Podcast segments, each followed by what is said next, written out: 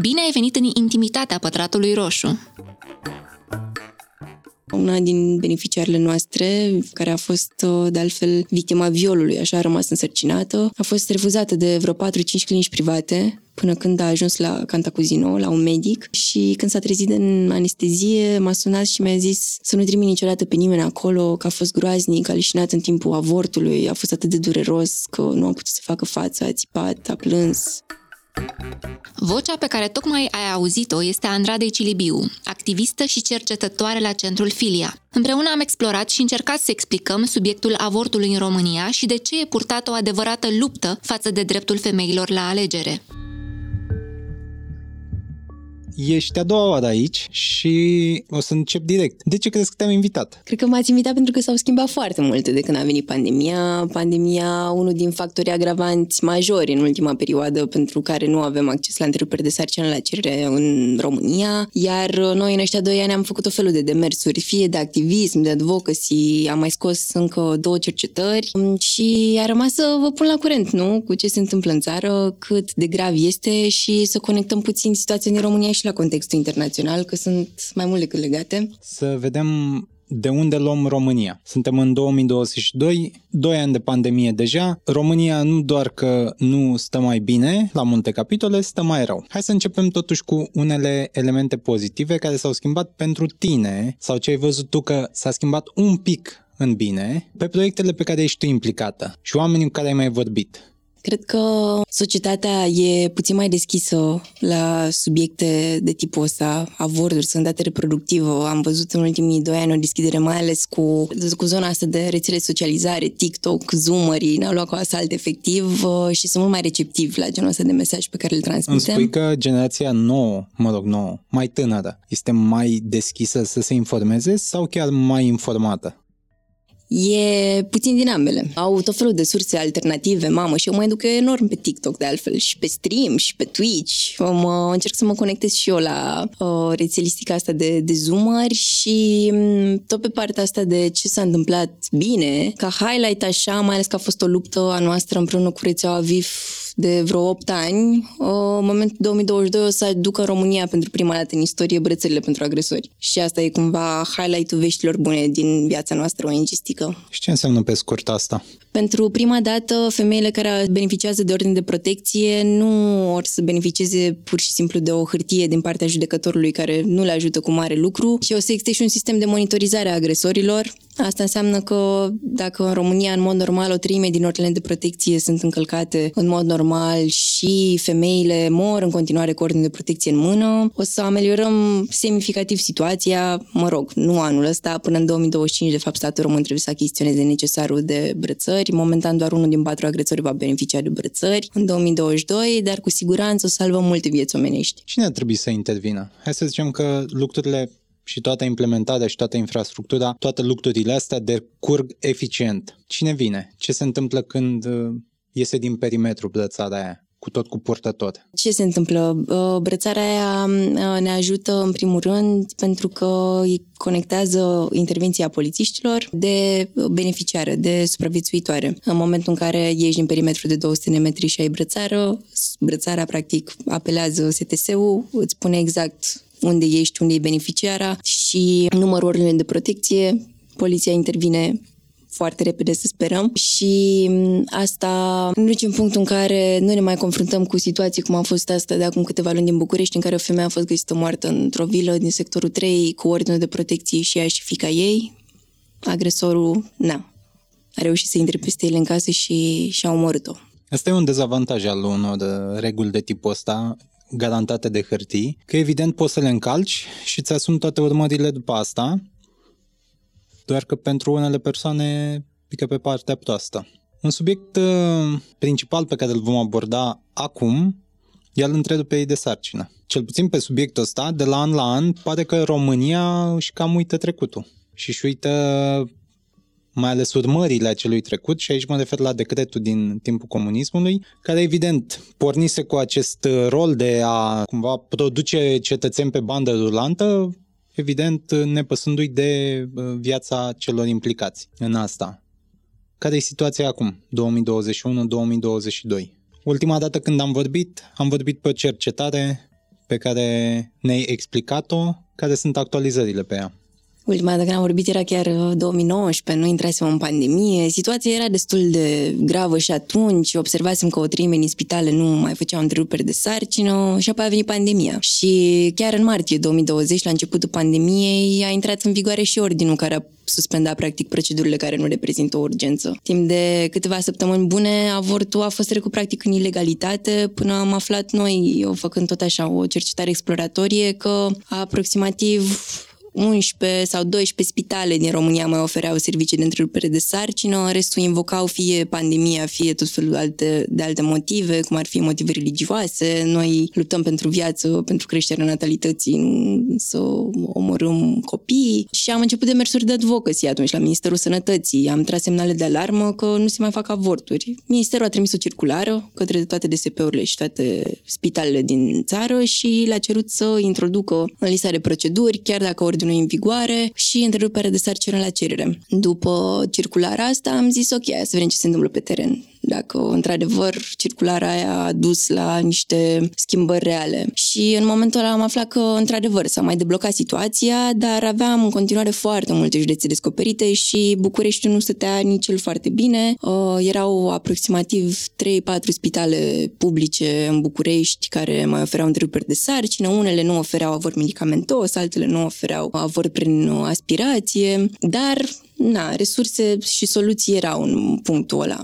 Evident, noi veneam spre Ministerul Sănătății și cu niște recomandări și soluții pe termen mediu și lung, pentru că nu puteam să stăm în această situație de incertitudine. Le-am zis atunci, uite, în Republica Moldova, oamenii au implementat un sistem de avort medicamentos prin telemedicină, în care pacienta vorbește practic la telefon sau prin videocall după o ecografie cu medicul, îi sunt trimise medicamentele abortive prin poștă, le ia acasă și de cele mai multe ori nu mai este nevoie ca pacienta respectivă să se întoarcă la spital sau să treacă printr-un curetaj, pentru că sunt destul de eficiente. Zicem asta de prin 2020, nu s-a întâmplat nici până astăzi și în 2020, uh, la final, am zis ok, situația e gravă, probabil că o să devină din ce în ce mai gravă, așa că am uh, decis să ne începem anul 2021 cu un protest la Ministerul Sănătății. Pe 5 martie ne-am strigat ofu acolo, uh, ne-au chemat la consultări și mm, le-am povestit care e situația, că din ce în ce mai multe beneficiare vin spre noi că nu au unde să facă avort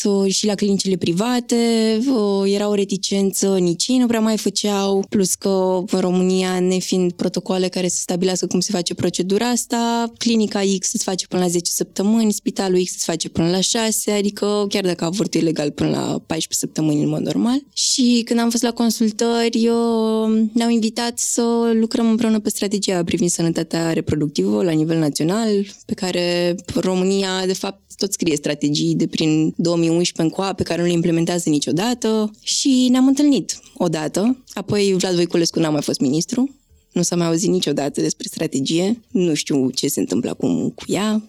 Ăla a fost momentul în care cumva mi-am dat seama că um, relația cu Ministerul Sănătății nu prea funcționează și că ar trebui să continuăm să facem uh, cercetarea, să avem date, ca de la date și de la nevoi să pornim apoi cu soluții. Și soluțiile pentru noi au fost să mergem spre um, organizații internaționale de acum. Situația devine din ce în ce mai gravă și aveam nevoie de resurse pentru femeile care fie depășeau 14 săptămâni de sarcină, fie nu aveau niciun fel de resursă financiară. Așa că în acest moment de exemplu, lucrăm împreună cu Abortion Support Network să le ducem pe femeile din România în alte țări să-și facă întreruperi de sarcină și asta s-a întâmplat pentru, mă rog, femeile care au avut norocul să ne găsească pe noi înainte să găsească vreun centru din la de crize de sarcină și care au putut să beneficieze de, de instrumentul ăsta pe care îl avem. Dar, uh, na, de fapt ar trebui să vă povestesc puțin mai pendele de ce am aflat în 2021 în cercetare. Explică-ne pe scurt, de ce am eu senzația asta că nu doar la nivel local,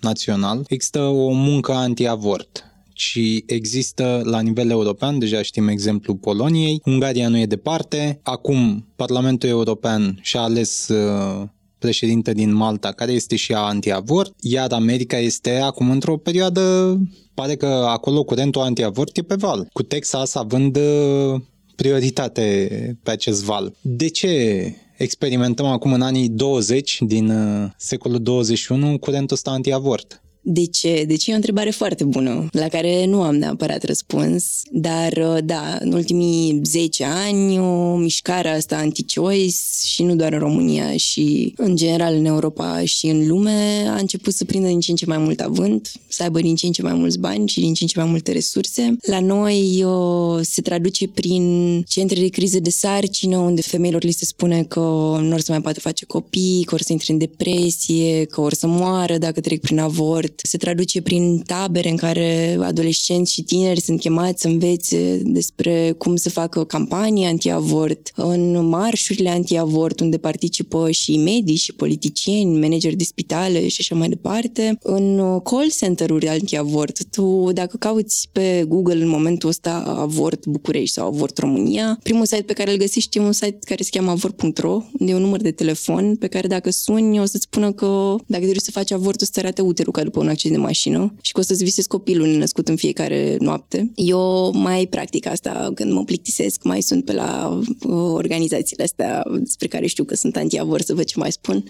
Și cum vorbesc ele? Cum vorbesc oamenii de acolo? De obicei se prezintă ca acest uh, centru de ginecologie cu specialiști uh, pregătiți evident și cu un preot uh, sau pregătiți să îți spună să, să mergi să vorbești cu duhovnicul tău. Și e foarte shady pentru că cumva se prezintă ca acest centru care oferă servicii pentru aceste femei care se află într-o situație foarte vulnerabilă de criză, dar care din păcate nu le oferă informații nici valide științific, nici etice medice și mm, la un moment dat chiar a venit către noi o beneficiară care ne-a spus că din păcate înainte să ne găsească pe noi a găsit pe ei și cu toate că și-a imaginat toată viața că o să fie ușor pentru ea să facă întrerupere de sarcină în România dacă o să se întâmple, e bine n-a fost. Și după ce a vorbit cu ei, au influențat-o cele 14 săptămâni de sarcină pe care le avea la dispoziție s-au dus și cu toate că na, nu-și dorea un copil și era într-o relație de violență domestică, a născut și la final mi-a spus că cu toate că pentru femei de obicei e o binecuvântare să aibă un copil, pentru mine a fost un blestem. A fost un blestem și că m-am întâlnit cu ei prima dată înainte să vă găsesc pe voi. Mi-a rupt sufletelul, efectiv, când am auzit povestea asta. În uh, ceea ce privește spațiul european, ei bine, da, Malta, una din țările în care uh, legea pe avort e cea mai restrictivă din lume. Femeile în Malta, dacă faci un avort, există și pedepsa cu închisoarea. De obicei asta nu se mai practică, dar în Malta se practică în continuare. În Polonia, tocmai au murit uh, trei femei de când au uh, îngrădit și mai mult accesul la avort. În Slovacia, acum câteva săptămâni, a fost respinsă la un singur vot o altă propunere de a interzice avortul și activistele de acolo spun că e doar o chestiune de timp până când o să se interzică. În Irlanda de Nord, cu toate că s-a legalizat avortul, s-a legalizat doar cel medicamentos și dacă pastile nu funcționează, primești mai multe pastile și apoi dacă nu funcționează nici alea, dau din numeri și spun că ar trebui să găsești o altă țară în care să mergi. Și activistele cu care mai suntem conectate la nivel internațional îmi spun că și în țările astea în care ele de obicei le foloseau ca țări suport, cum ar fi Olanda, Franța, Spania, și acolo reticența medicilor începe să devină din ce în ce mai mare și comunitățile conservatoare devin din ce în ce mai vocale și ajung să influențeze din ce în ce mai mulți actori din spațiul medical să nu mai facă întrerupere de sarcină. Iar în România Cam asta se întâmplă, pentru că medicii au codul deontologic în care scrie că poți să refuzi orice procedură dacă e împotriva convingerilor lor morale. Și când avem preoți ca părintele Damaschin din Iași, care se laudă că i-a convins pe toți medicii de la maternitatea Cuzavodă să nu mai facă avort, ei bine, da, e un efort susținut, organizat, prin care oamenii ăștia ajung în cabinetele planning familial, ajung uh, pe TV, ajung să își deschidă centre cu bani, nu știu, de la Gigi Becali sau de la organizații internaționale care sprijină genul ăsta de inițiative. Și în afară de faptul că ne luptăm cu instituții și cu un stat efectiv încremenit care nu vrea să facă ceva să deblocheze situația, ne luptăm și cu curentul ăsta anti-avort, care câștigă din ce în ce mai mult teren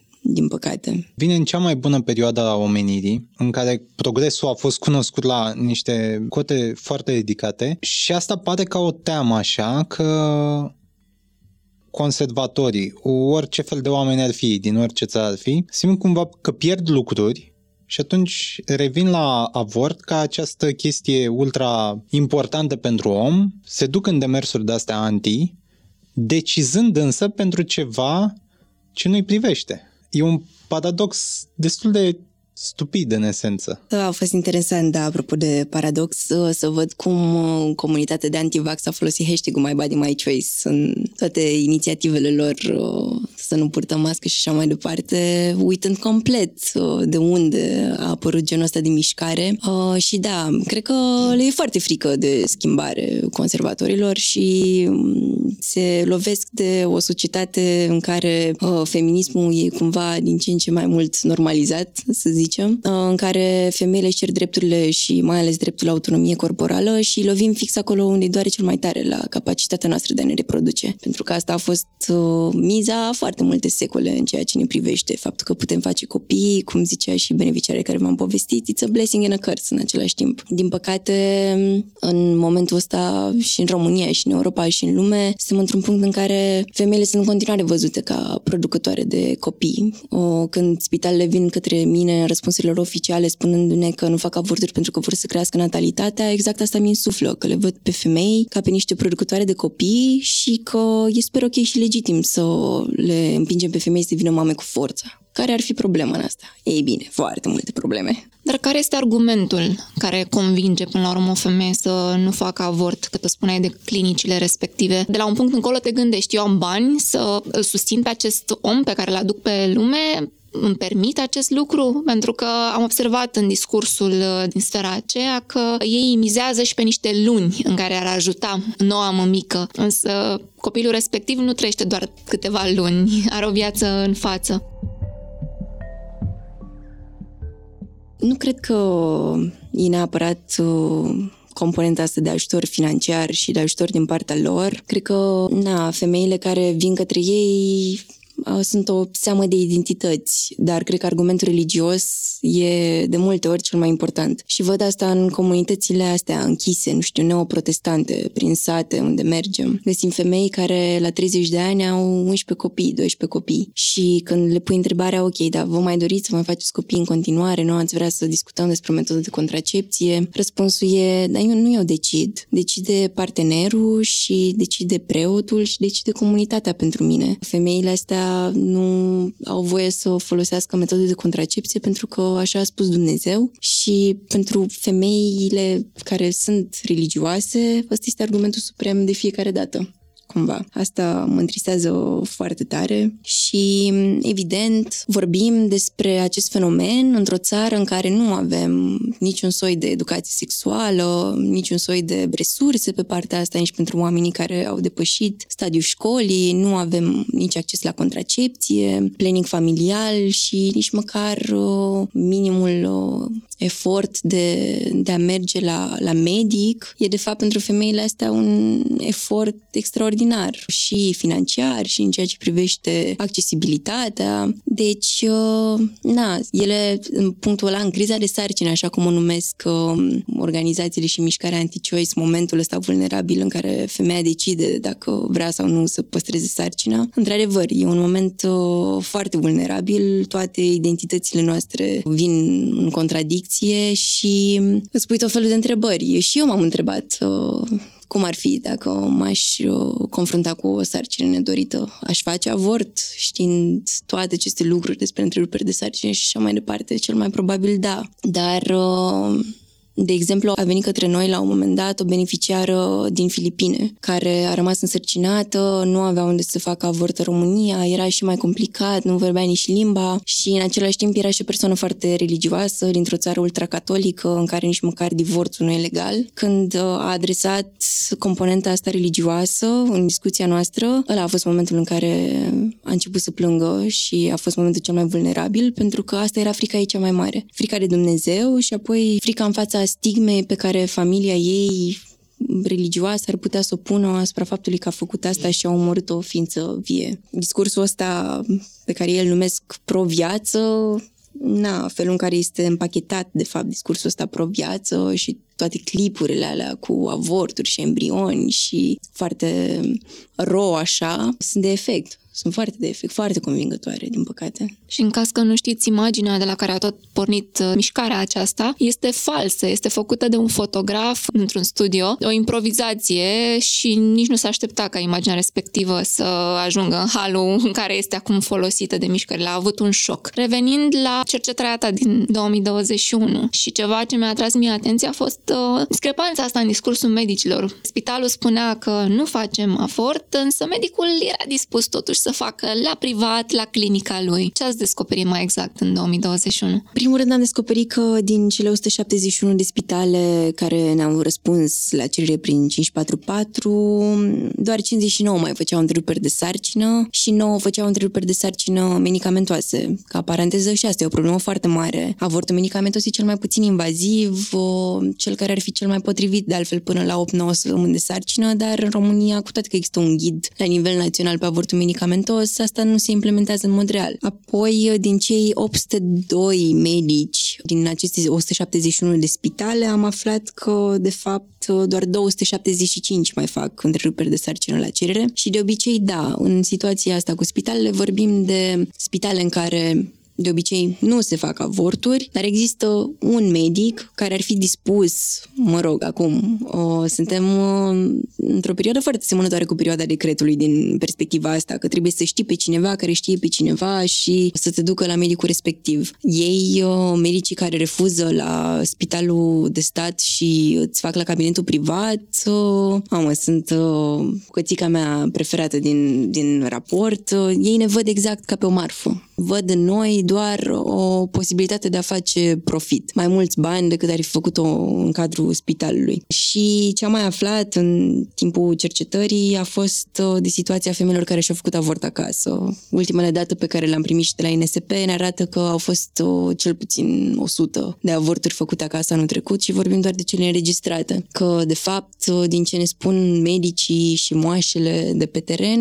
o situație mult mai gravă. De obicei, femeile care ajung cu septicemie după ce au încercat cu metode asemănătoare sau cu exact aceleași metode ca în timpul decretului, să-și facă avort acasă. Unele dintre ele ajung să aibă hemoragii, septicemie și aleg să meargă la spital ca să rezolve această problemă. Uneori sunt înregistrate în sistem, foarte rar, pentru că dacă te uiți pe datele de la INSP, aceste aproape 100 de avorturi făcute acasă vin doar din Cluj, Timișoara și București. Și mi-e destul de greu să cred că doar în aceste trei orașe mari s-au făcut avorturi acasă, dar uh, mai este și problema despre care nu avem niciodată oficială, doar uh, informații de la medici din teren despre femeile care au murit în pandemie, făcându-și avort acasă și neajungând la timp la spital sau la o formă de, de asistență medicală ca să rezolve problema asta. E absolut uh, tragic iar uh, în ceea ce privește motivele invocate de spitale când ne-au zis că nu fac avorturi, majoritatea dintre ele, adică 51 din 171, ne-au zis că nu fac avorturi din motive religioase. Unele dintre ele ne-au citat din Biblie, din cele 10 porunci. În caz că nu știați, la spital mergeți ca să vă rugați la Dumnezeu. Da, exact asta se întâmplă. Avem uh,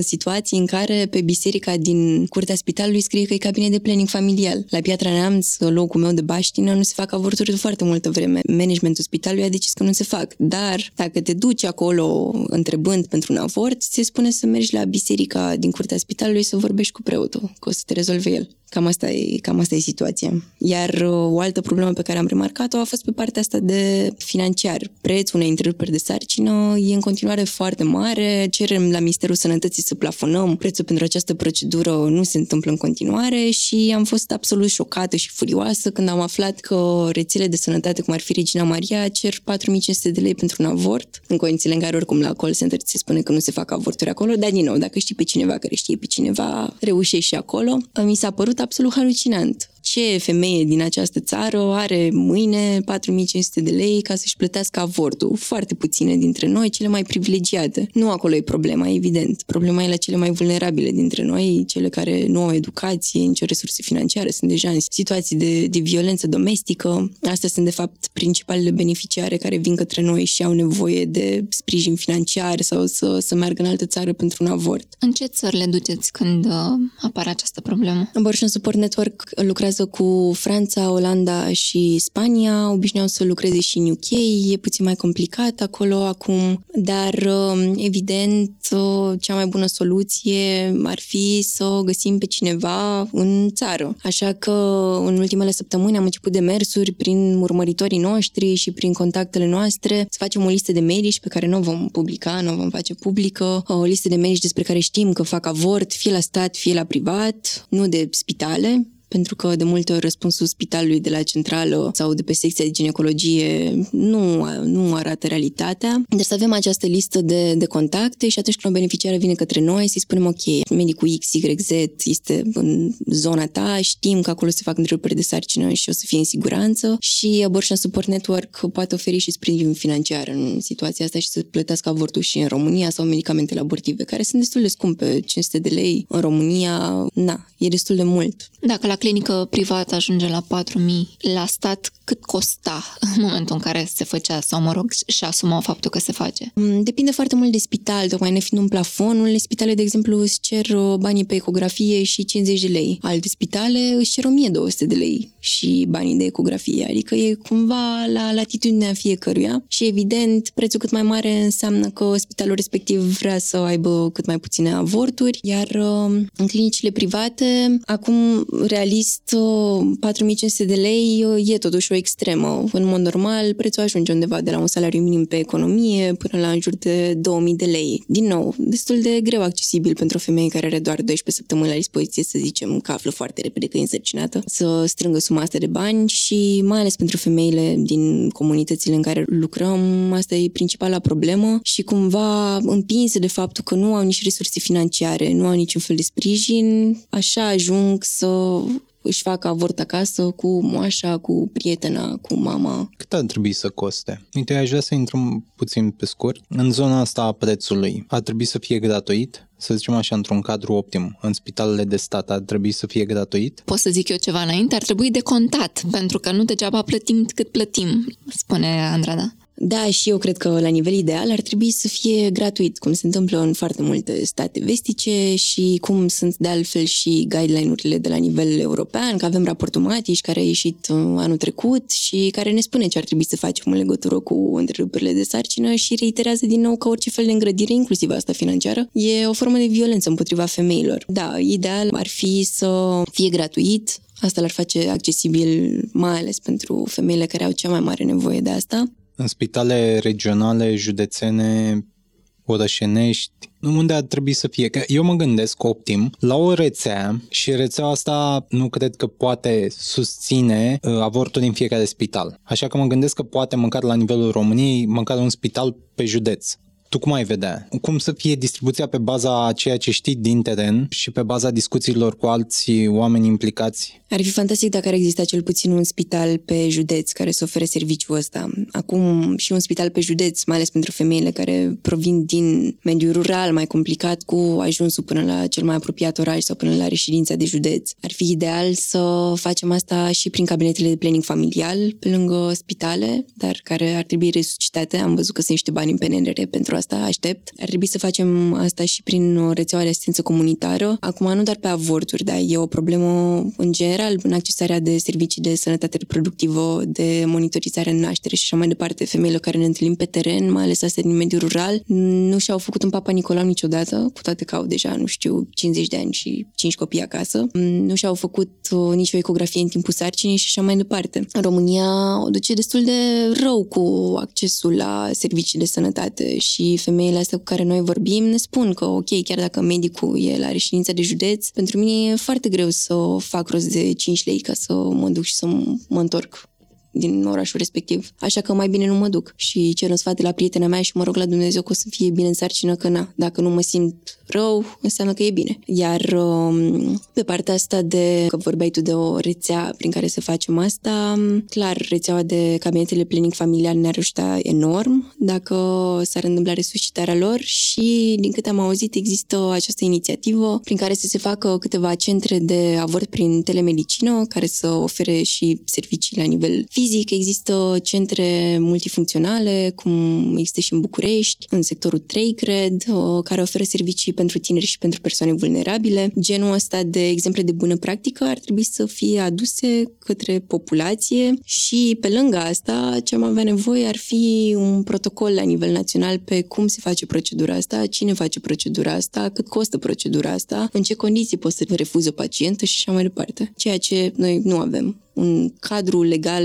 mai amplu, în afară de codul penal care stabilește că poți să faci avort până la 14 săptămâni. Acum că mă gândesc, nu cred că ai ocazia vreodată ca femeie sau bărbat, că până la urmă ce te duce la avort e fix contactul dintre cele două părți. Nu cred că ai vreodată ocazia să afli ce înseamnă un avort. Și dacă ai afla, și aici evident mă raportez la o, doar o parte din populație, ai lua măsurile să-l previi să previi sarcina, evident, în măsura în care se poate, desigur. Dar uh, rămâne esența asta, că nu ai. Nu ai niciun moment în care afli ce înseamnă sarcina, avortul, dar și păstrarea lui păstrarea respectivului copil. Și uite, și asta e o chestie, o să pun întrebarea și vedem unde ne duce, ce înseamnă să nu faci avort. Pe astfel de cazuri, femei care deja nu au o situație bună, fie violență domestică, fie deja prea mulți copii, implicit nici surse de bani prea generoase. Uh, este alegerea pro-viață una care mai mult distruge viața? În primul rând, uh, întrebarea e e asta o alegere reală, să pornim de la premisa că e o alegere reală și femeia respectivă și-a dorit să păstreze copilul. Ei bine, în cazul ăsta ne confruntăm cu situațiile în care copiii respectivi ajung la rândul lor um, să fie mai predispuși riscurilor de tipul fetele să devină mame minore, să abandoneze școala, să fie mai predispuși la a fi victime ale violenței domestice și a violenței de gen în general. Și, evident, vorbim de o situație în care calitatea calitatea vieții femeilor respective scade drastic cu fiecare copil nedorit care mărește, mărește familia și mai este evident și situația femeilor care nu și-au dorit copilul de la început, nu au avut niciun fel de resursă și după naștere o să aleagă să-l abandoneze, să-l lase în spital, să-l lase la centru sau uh, situațiile în care va veni direct asistența maternală să, să ia copiii persoane respective pentru că de cele mai multe ori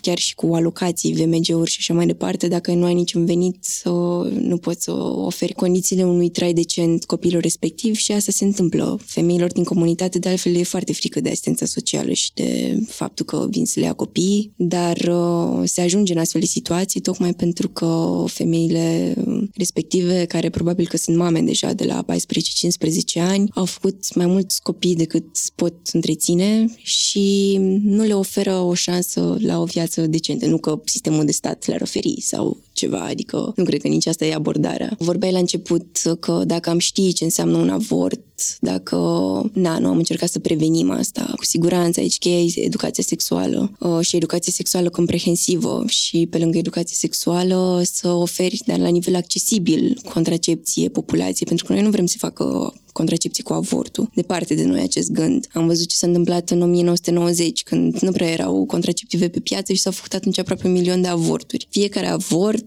prin care o femeie trece e, într-o măsură mai mare sau mai mică, o experiență traumatizantă. Spitalul are grijă să o facă de multe ori o experiență traumatizantă. Pe baza a ceea ce știu. Nu cred că are cum să fie o experiență fără traumă sau are cum să fie, uite, un, într-un cadru optim. Se completează și cu o întrebare de la un ascultător dacă rămâi cu sindrom post-traumatic după avort. Indiferent cât de bine ți-ar fi fost, hai să zicem o clinică privată. S-au făcut studii și cercetări pe asta cu PTSD-ul și stările de depresie și anxietate de după avort și, într-adevăr, în cele mai multe cazuri, pacientele vor resimți experiența avortului, o le va afecta sănătatea, sănătatea mentală ulterior, dar sunt atât de multe lucruri pe care le-am putea face ca experiența asta să fie cât mai puțin traumatizantă. Evident, e o procedură invazivă și un subiect destul de sensibil. Din nou, dacă identitățile persoanei respective o fac să fie și religioasă, cu atât mai greu. Dar uh, în momentul în care te duci la spitalul de stat și nu ți se face suficient anestezie și simți avortul de la început până la final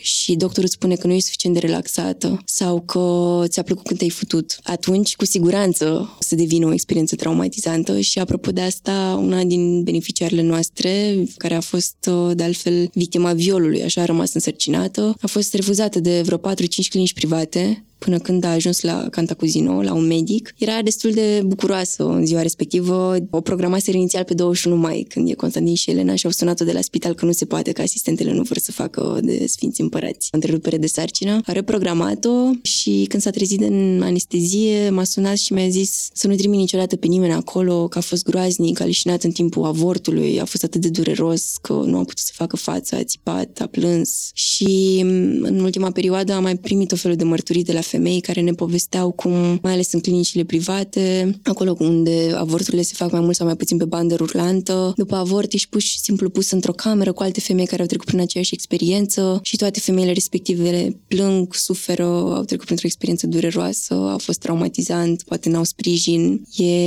e greu. De asta și experiența unui avort medicamentos e mult mai puțin traumatizantă, mult mai puțin invazivă, se simte mult mai mult ca o menstruație puțin mai dureroasă decât de obicei și asta ar fi mai degrabă soluția, mai ales până la 9 săptămâni de sarcină. Avor fără traumă, nu știu dacă se poate. V-am zis, într-o măsură mai mare sau mai mică, tot ești afectată la nivel personal de asta. O traumă ai de la orice intervenție, mai ales una ca asta. Dar aș vrea să fac o paranteză până intrăm în tipurile de avort, pentru că se află și printre întrebările primite de la ascultători. Să facem o paranteză pentru că e un lucru pe care l-ai menționat constant, comunități vulnerabile, să fie totuși clar că lucrurile astea nu se întâmplă doar în comunitățile de genul ăsta, să nu existe această senzație că se întâmplă undeva departe, că această problemă care afectează pe cineva care nu are tangență cu mine, care eu sunt probabil într-o situație mult mai ok decât persoana respectivă. Nu, se întâmplă și în orașe și la persoane care au poate un stil de viață mai uh, luxos, e ceva care se poate întâmpla oricui. Pe de altă parte, persoanele astea de lângă noi, da, noi suntem în București, acum în zona centrală, persoanele de pe lângă noi, cel puțin în mediile urbane, au măcar avantajul accesului la contracepție care nu este avort. Fie prezervative, fie pastile, fie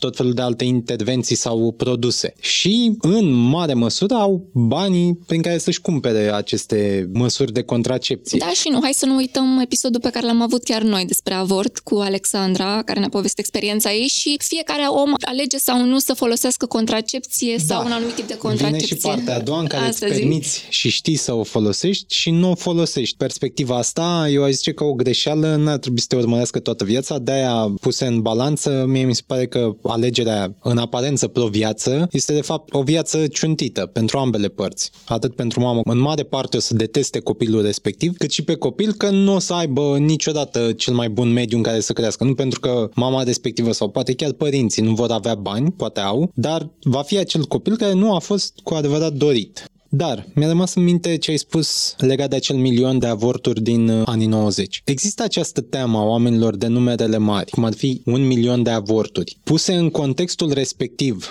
în contextul istoric, în contextul politic și economic, el capătă sens. Nu zic că este în regulă că s-a întâmplat, ar trebui să-l înțelegem în contextul ăla. Cam senzația asta că rămâne cumva în societate, ideea că femeile care făceau avort în timpul comunismului nu s-au putut abține de la a face sex sau nu s-au chinuit mai mult să obțină ceva produse de contracepție. Sau, iată, și-au detestat uh, condiția în comunism. Cred că dincolo de discuția asta pro-viață pe care încearcă să o propună aceste grupuri și acești oameni de diverse înclinații, mai important este să înțelegem de ce e în regulă să existe legislație pro-avort. Pentru că este întâi o alegere, ea alege pentru ea și a doua nuanță, trebuie să discutăm despre această libertate. Nu ar trebui să poți să constrângi anumiți cetățeni doar pentru că ți se pare mai optim așa. Dar e un subiect e foarte ușor să fie folosit în dezbateri publice pentru că distrage atenția și pentru că fiecare are o părere. Cine ar trebui să decidă? Tu ai menționat Ministerul Sănătății. Cine ar avea un cuvânt greu de spus pe politica asta pro sau anti-avort în România? Să scoatem puțin biserica din asta și să scoatem și aceste credințe personale pe care le invocă oamenii. Cu siguranță Ministerul Sănătății, dar sunt și alți actori.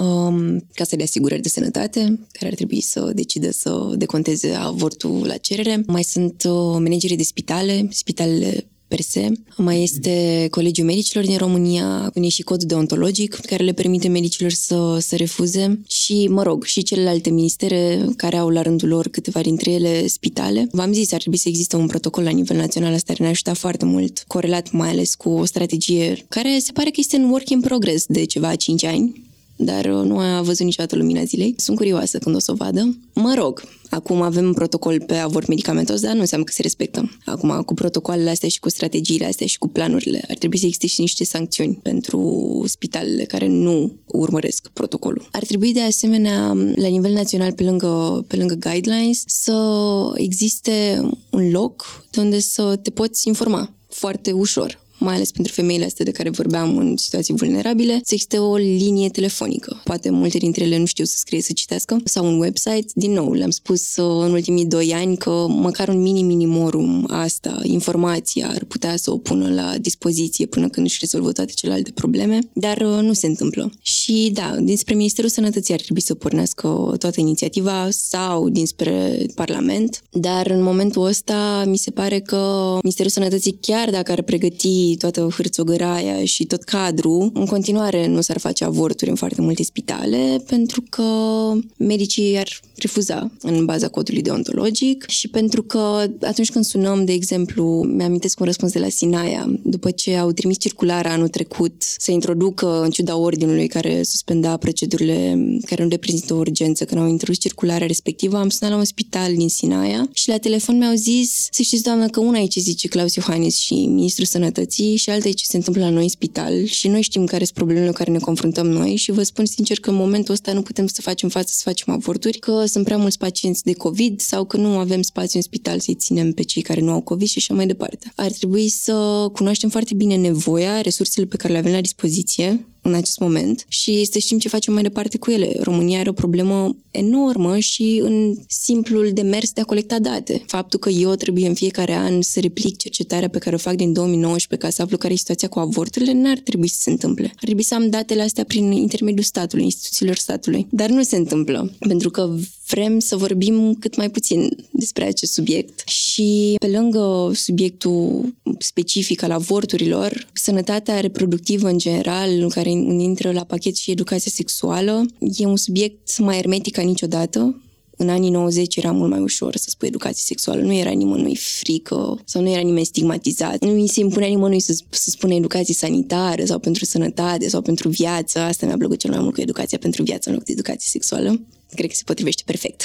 Dar da, suntem într-un punct uh, mai rău ca niciodată și apropo de actori relevanți, ce e foarte relevant, implicarea instituțiilor internaționale. Și cumva în ultimul an cam asta am făcut, uh, am încercat să intrăm puțin în contact și cu oameni la nivelul Parlamentului European și a Comisiei Europene și a agențiilor care lucrează la nivel european, să le spunem care e situația din România, să tragă un semnal de alarmă și să pună presiune pe statul român să facă ceva. Probabil că urmează și niște demersuri la ONU și la OMS, la Organizația Mondială a Sănătății, pentru că nu ne descurcăm singure cu ce avem la nivelul statului în România. Și tu te descurci? Mai continui în 2023 cercetarea? Cu siguranță o să se mai întâmple. Deja mi-am făcut uh, grupulețul de voluntare care o să mă ajute să sun la spitale să vedem ce facem. E nevoie. Eu nu o să mă las până când recomandările mele către Ministerul Sănătății și ceilalți terți nu or să fie implementate. Ușor, ușor văd că e o deschidere în acest moment, mai ales pe politic, am văzut în ultimele luni, de când s-a agravat și situația la nivel european. Câteva fracțiuni din partide au început, mai ales organizațiile de femei și așa, din, la nivelul partidelor, au început să adreseze asta la nivelul conducerii conducerii să încerce să se poziționeze. Nu s-a întâmplat încă, urmează și văd un fel de luminiță de la capătul tunelului. Problema e că ce cred eu e că pe termen scurt și mediu o să fie rău și din ce în ce mai rău și abia apoi finalmente o să fie în sfârșit bine când uh, o să fie suficientă presiune pe, pe statul român să, să facă ceva. De multe ori am simțit că țip și literalmente și metaforic uh, în van, absolut, la instituțiile astea ale statului, că nu se întâmplă nimic, dar nu pot să-mi pierd speranța. Și că tot spuneai de educație sexuală și informare, hai să informăm și să răspundem la întrebările ascultătorilor, cum ar fi ce metodă e mai eficientă, curetajul sau avortul medicamentos? Acum nu e o problemă de eficiență, dar, în primul rând, chiuretaje n-ar trebui să se mai facă. Nici în țara asta, nici în țări în general, femeile n-ar trebui să mai treacă prin chiuretaj. De mulți ani există avortul prin absorpție, acum există, de fapt, și uh, niște tehnologii încă și mai performante care să facă avortul minim invaziv. Se fac tot felul de proceduri cu ajutorul roboților. Am văzut și la clinici private din România că oferă genul ăsta de avort, mă rog, la un preț mult mai mare, dar să luăm avortul prin absorpție, care, de fapt, asta se întâmplă în spitale din România chiar dacă e numit chiuretaj, nu mai e un chiuretaj, de fapt. Avortul prin absorpție, în primul rând, se poate face până la 24 de săptămâni, să zicem, ca să luăm o limită superioară din state vestice. Avortul medicamentos, în schimb, e recomandat uh, doar în primele două luni, două luni și un pic de sarcină. Există riscul la avortul medicamentos ca avortul să fie incomplet și apoi să mergi să faci o întrerupere de sarcină prin aspirație, dar uh, riscul ăsta e foarte mic. O cercetare din Germania, unde au sistemul ăsta de avort prin telemedicină, medicină ne arată că doar 0,1% din pacientele care au făcut avort medicamentos au trebuit să meargă mai apoi și la medic pentru avort prin aspirație, ceea ce este absolut fantastic. Și evident cu cât sarcina e mai înaintată, cu atât avortul medicamentos devine din ce în ce mai puțin eficient, dar din nou subliniem că pentru sarcinile mici e cea mai bună metodă, cea mai minim invazivă și care provoacă și efecte pe latura asta emoțională emoțională cât mai puțin posibil și mm, în ceea ce privește avortul prin chiuretajul, întreruperea de sarcină per se la cerere și asta e de mai multe feluri oricum. Poți să faci uh, avortul terapeutic, care în România e legal după cele 14 săptămâni, de fapt uh, oricând se află că sarcina respectivă îi pune viața mamei în pericol sau că fătul prezintă malformații care sunt incompatibile cu viața, dar acum evident depinde și de medicul pe care l-ai în față, dacă te va lăsa sau nu să faci un avort terapeutic. Și avortul la cerere, evident mai avem și avortul pe care statul rumește provocat, noi spunem empiric, adică făcut cu instrumente care nu sunt medicale, în lipsa personalului medical, în afara unui cabinet medical. Avortul medicamentos nu se face cu anestezie, însă celălalt, clar, nu? Da, asta e un subiect interesant. Am fost îngrozită când am văzut că pe lista de prețuri la unele spitale spitale există și avortul fără anestezie, avortul pe viu. Adică, în mod oficial, spitalele respective îți prezintă asta ca pe o soluție mm, nu e o soluție. Și da, avortul se poate face fie cu anestezie locală, fie cu anestezie generală. Evident, spitalele din România au prețuri diferite pentru tipurile astea două de anestezie. Un avort cu anestezie generală o să fie mai scump, se fac investigații suplimentare, dar eu, dacă aș fi în situația unei femei care trebuie să facă avort, cu siguranță nu aș vrea să trec printr-un avort cu anestezie locală, pentru că mi-e frică, fix de situația pe care v-am descris-o înainte, că medicul respectiv nu o să mă creadă că mă doare. Cum te pregătești pentru un avort? A întrebat cineva. Ai nevoie de grupul tău de sprijin, în primul rând, să apelezi la oameni cu care te simți în siguranță și cu care poți să vorbești despre asta și despre experiența prin care urmează să treci. Să cauți, acum, na, spitalele și clinicile ar trebui să-ți ofere ele informații, dar să cauți informații despre ce ar trebui să faci după avort, de tipul odihnă, liniște, să stai uh, puțin cu tine și ulterior cel mai probabil o să fie nevoie și de, de ecografie sau de un test de sarcină dacă faci avort medicamentos și acum depinde foarte mult de identitățile noastre și de cum suntem fiecare dintre noi la bucățica asta de pregătire. Dar uh, ca sfat, aș uh, vrea să le spun fetelor și femeilor care se află în situația asta că nu ar trebui ca presiunea să fie doar pe umerii lor. Discuția pe care am avut-o noi astăzi a fost foarte mult centrată pe rolul femeii și pe femei și ce face ea, dar ca să ajungi la avort ai nevoie și de un partener, de un bărbat în toată schema asta. Și mă întristează enorm că partenerii acestor femei nu sunt aproape niciodată un sprijin acolo. Cum ziceam și înainte, pe lângă povara avortului per se, povara contracepției în general e pe umerii femeilor și mi se pare atât de nedrept și evident că oricine are nevoie să vorbească cu cineva și nu are un grup de sprijin, poate să ne scrie nouă și o să stăm noi de vorbă cu ei. O să încercăm să le dăm noi fricile la o parte. Pentru că în România au mai fost inițiative de a băga, de exemplu, consilierea pre-avort înainte de o întrerupere de sarcină, în care să adresezi multe din aspectele și medicale, dar și din natură emoțională și psihologică. Dar că nu suntem pregătiți ca societate să facem asta. Pentru că dacă vedem că în momentul ăsta organizațiile anti-choice fac forme de consiliere înaintea avortului cu genul ăla de informații, vă dați seama ce o să fie când asta o să fie practic legea. A fost o inițiativă în 2012 de a băga consilierea preavort, nu a trecut, iar în discuțiile pe care le-am avut anul trecut pe strategia pe sănătate reproductivă, unii medici de planificare familială voiau să introducem în continuare consilierea. Eu n-am fost de acord, nu în momentul ăsta. Mai degrabă aș opta în România pentru consilierea post-avort în care să explici femeii după avort care sunt pașii următori, care sunt metodele contracepție pe care le poate folosi și care sunt resursele pe care le are la îndemână. Și care sunt pașii următori? Mă referam la pașii următori mai degrabă pe ce ar trebui să faci în viața ta sexuală ca să nu mai ajungi în momentul în care să, să apelezi la o întrerupere de sarcină. Și asta înseamnă, în primul rând, să vorbești cu medicul tău despre care e cea mai bună metodă de contracepție pe care poți să o folosești tu, să mergi să te testezi constant de boli contracepție sexuală. Din păcate, statul român nu ne oferă oferă foarte multe resurse pe asta. Genotiparea HPV e în continuare foarte scumpă. Vaccinul împotriva HPV-ului în continuare absolut inaccesibil pentru majoritatea femeilor. Iar uh, de verificat boli cu trăstere sexuală nici nu mai spun. Foarte puține proceduri sunt de fapt decontate real de stat. Iar femeile care ne spun și pe bună dreptate de pe teren că la ce mi-e bună o asigurare medicală dacă oricum trebuie să plătesc. Și e o întrebare absolut legitimă, sincer. Adică în condițiile în care eu știu că cu trimitere de la medic Papa Nicolau e gratuit până la vârstă de 64 de ani, eu trebuie să-l plătesc sau trebuie să dau șpagă sau mi se cere să vin cu mănuși de acasă. Sau ți se spune că de fapt la de contat de stat nu este cel bun. Da. Și că de fapt ăla nu te ajută propriu zis să vadă dacă tu chiar ai probleme. Cineva a întrebat ce efecte pot apărea după avort.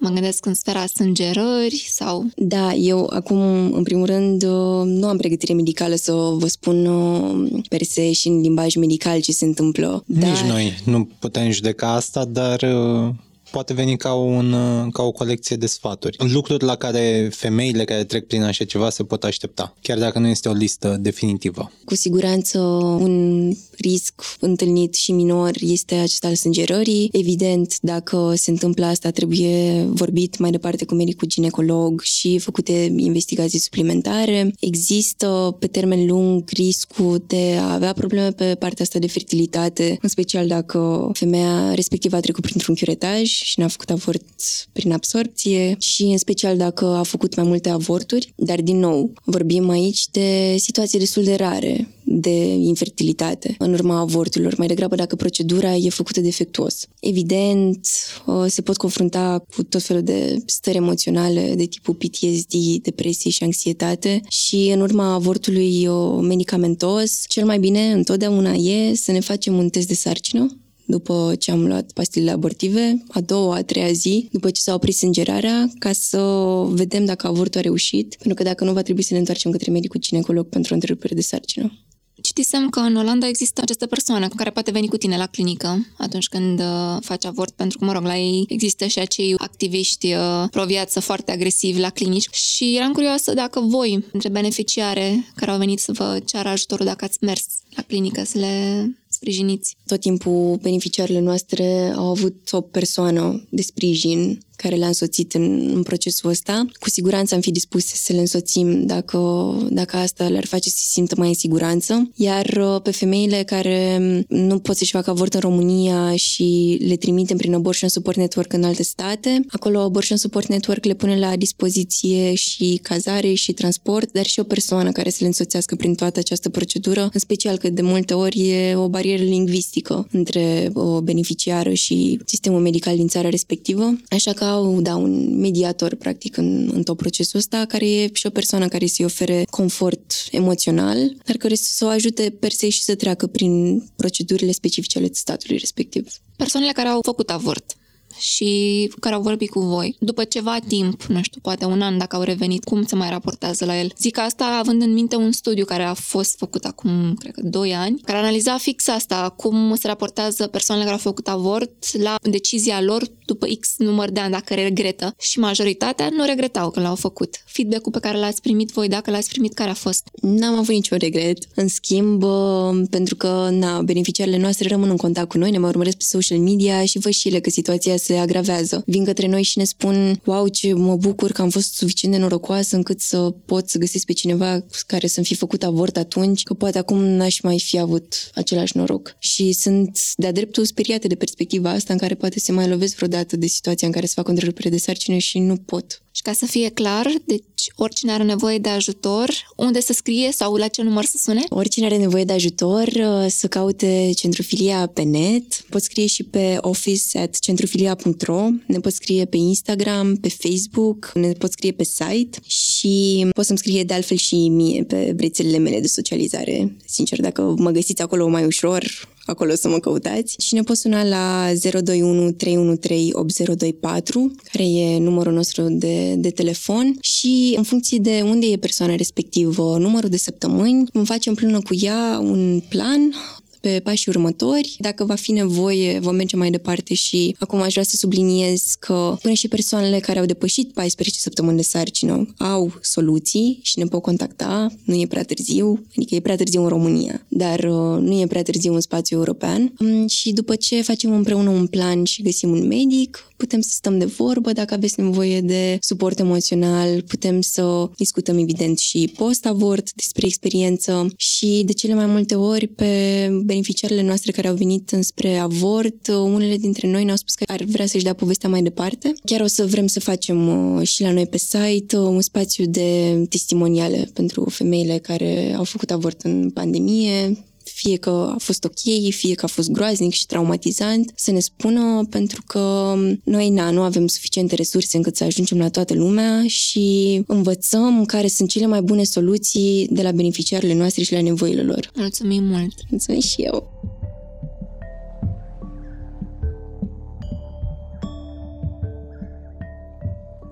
Podcastul Pătratul Roșu este realizat de Dana Alecu și Răzvan Băltărețu. Găsești toate episoadele pe Spotify, Apple Podcasts, YouTube și orice platformă de podcasting preferi. Totodată, nu uita să ne urmărești pe Instagram și Facebook ca să afli care vor fi următorii noștri invitați și să ne spui ce ai vrea să știi de la ei.